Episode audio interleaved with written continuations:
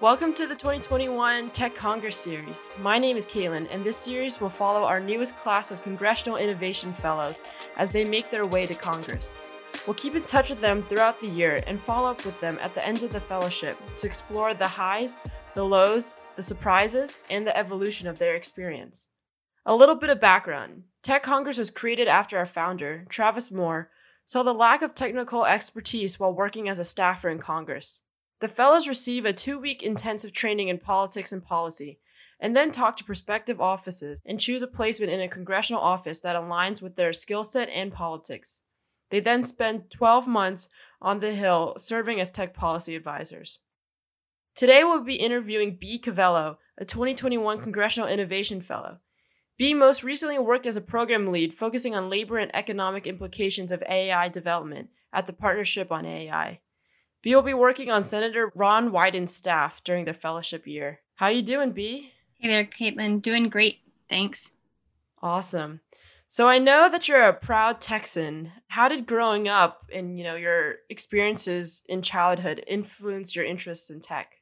You know, it's a funny question that uh, before you asked, I hadn't actually thought about it before, but you know, I was born out in California and moved with my family to Texas because my dad was following a job at Dell. And growing up in that environment, I think Austin has kind of seen a couple of different waves of um, technology. In most recent years, I don't even think I recognize the town in some ways with all the new tech companies moving in.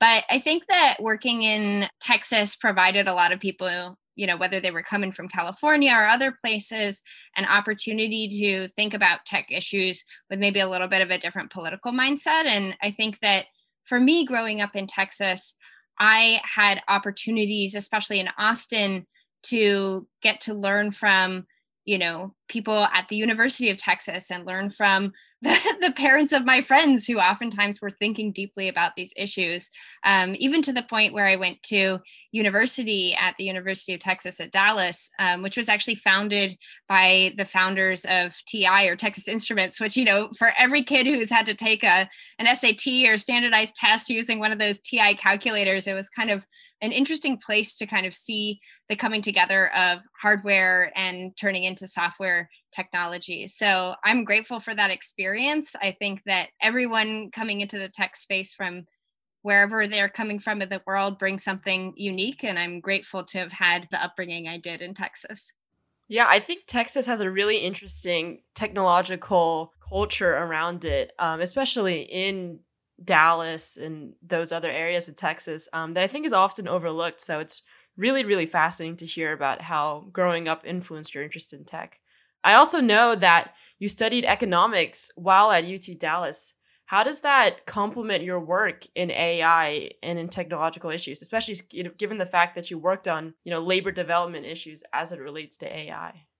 Yeah, I think that part of why I studied economics in school was because well, if I'm 100% honest, it's because I did a an internship in a physics lab, which sounded really cool. Quantum dot physics, really fascinating stuff. But the majority of my time in my physics internship was waiting for glue to dry, literally. Um, and so I think that part of that was like, hmm, maybe physics isn't the way for me to go. And I was looking for something else that to me had um, this kind of multidisciplinary, or some would say anti disciplinary approach to thinking about, you know, the behavioral and psychology issues, the kind of you know mathematics and and modeling as well as um, some of the kind of societal implications. And i think economics brings those things together really well. And so when i think about approaching ai and other tech issues i definitely draw from you know thinking about some of the challenges that exist in the economics field uh, around methodologies and sampling and being able to kind of have good experimental design is really challenging. And I think that there are actually a lot of similarities to the AI space.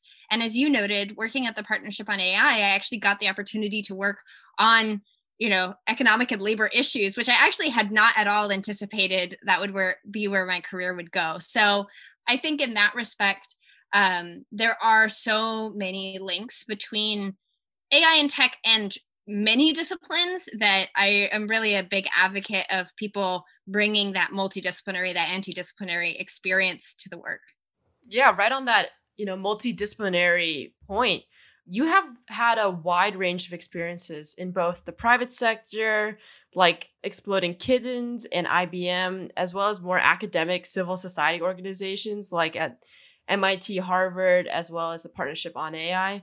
Can you talk a bit about how those experiences and the differences between those different experiences shaped your perspective on technological issues and maybe how can we better facilitate conversations between the private nonprofit sector and government and public sector as well? Yeah, I feel so lucky, especially having gotten to work at the Partnership on AI, but really in many of the roles that I've occupied to get to work with such a diverse group of stakeholders and people from all different backgrounds and disciplines. And I think that, you know, the struggle is real uh, in that there are some real language and methodological, you know, differences between how different disciplines or different folks approach problems. And so sometimes uh, it can be hard to meet in the middle and have stru- um, structured conversations but at the same time i think that that's also the fun of it is recognizing that we do all bring something different to the space. So for me you know tech congress is a really interesting opportunity because as you mentioned you know i've worked in the literal garage startups and the corporation to end all corporations. I worked in you know nonprofit and civil society kind of space but i think that the government world is the space that i'm most learning the language and the style of thinking. Um, so I think that one of the lessons that I've learned across all these different experiences and, and working together with people from different fields and from different approaches is recognizing that those challenges exist and making space and time to work through them and actually like take the time to define language a little bit sometimes or take the time to even say hey we're we're not going to use the word ai right now or the word algorithm or whatever until we can come to something that we agree on. We should use something that's more specific or or something that speaks a little bit more to where we're coming from. And so um, i think that's one thing. And there's also just you know kind of the basic stuff around alignment and empathy and recognizing that like oftentimes people are all working toward the same uh, kind of good intentions, good goals, good outcomes, good values. And so leaning into that sometimes and embracing some of the challenges and the discomfort while also recognizing that we each do bring something valuable. And as long as we're trying to accomplish something together and trying to um, create a better outcome together, it's okay that we'll have some of those stumbling blocks and to not get too frustrated by it. I really love your point on the importance of interdisciplinary thinking and the commonalities that these different spaces hold. I guess on that note, do you have a specific technological issue that is most ripe for collaboration between these different spaces? Like, should we all be tackling climate change issues or privacy issues or, you know, Section 230? Like, what is the technological issue, in your opinion, that is most ripe for collaboration? It's a good question. And I'll be honest, I struggle with superlatives. I am one of those people that always can think of like a whole bunch of ideas, um, and it's hard to think of just one. However, I think there are there are some issues that I think we should be working on, even though maybe they're not the most ripe or they might be hard uh, like climate. I think that's a space that one does have a lot of potential. Um, there are so many different angles to approach that from and so many interesting intersections and kind of like spillover effects that one discipline or one field may have intersecting with another. So i think that that is a really exciting space. For me in particular it's something i'm really looking to learn more about and get more involved in. But i also think you know as it relates to technology issues, I think that the number one thing that I want to kind of communicate or or to help to instill through this fellowship is to also highlight how much tech isn't a separate thing. It's not a discipline in of itself, but it's rather something that in many ways undergirds so many other disciplines and so many other issues that people are approaching. Like there is a tech angle to almost everything um, these days. And I think that that's, you know, sometimes disappointing or freaky because it can mean that there are certain fields that maybe don't have the expertise or don't have um, whether it, whether it's you know financing or um, you know other types of investment you know there are places that are under resourced when it comes to approaching the kind of tech issues within their field.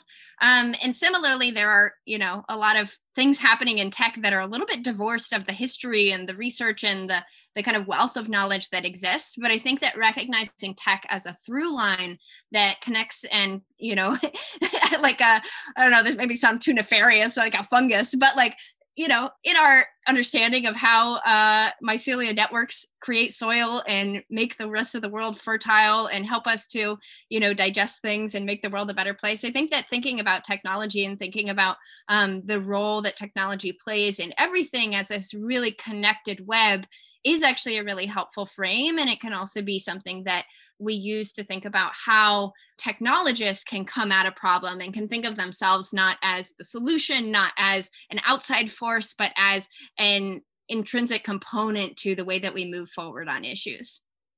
That's a great point, and I think it leads into my next question really well. So, given your background and your diverse range of experiences, what drove you to apply for Tech Congress specifically?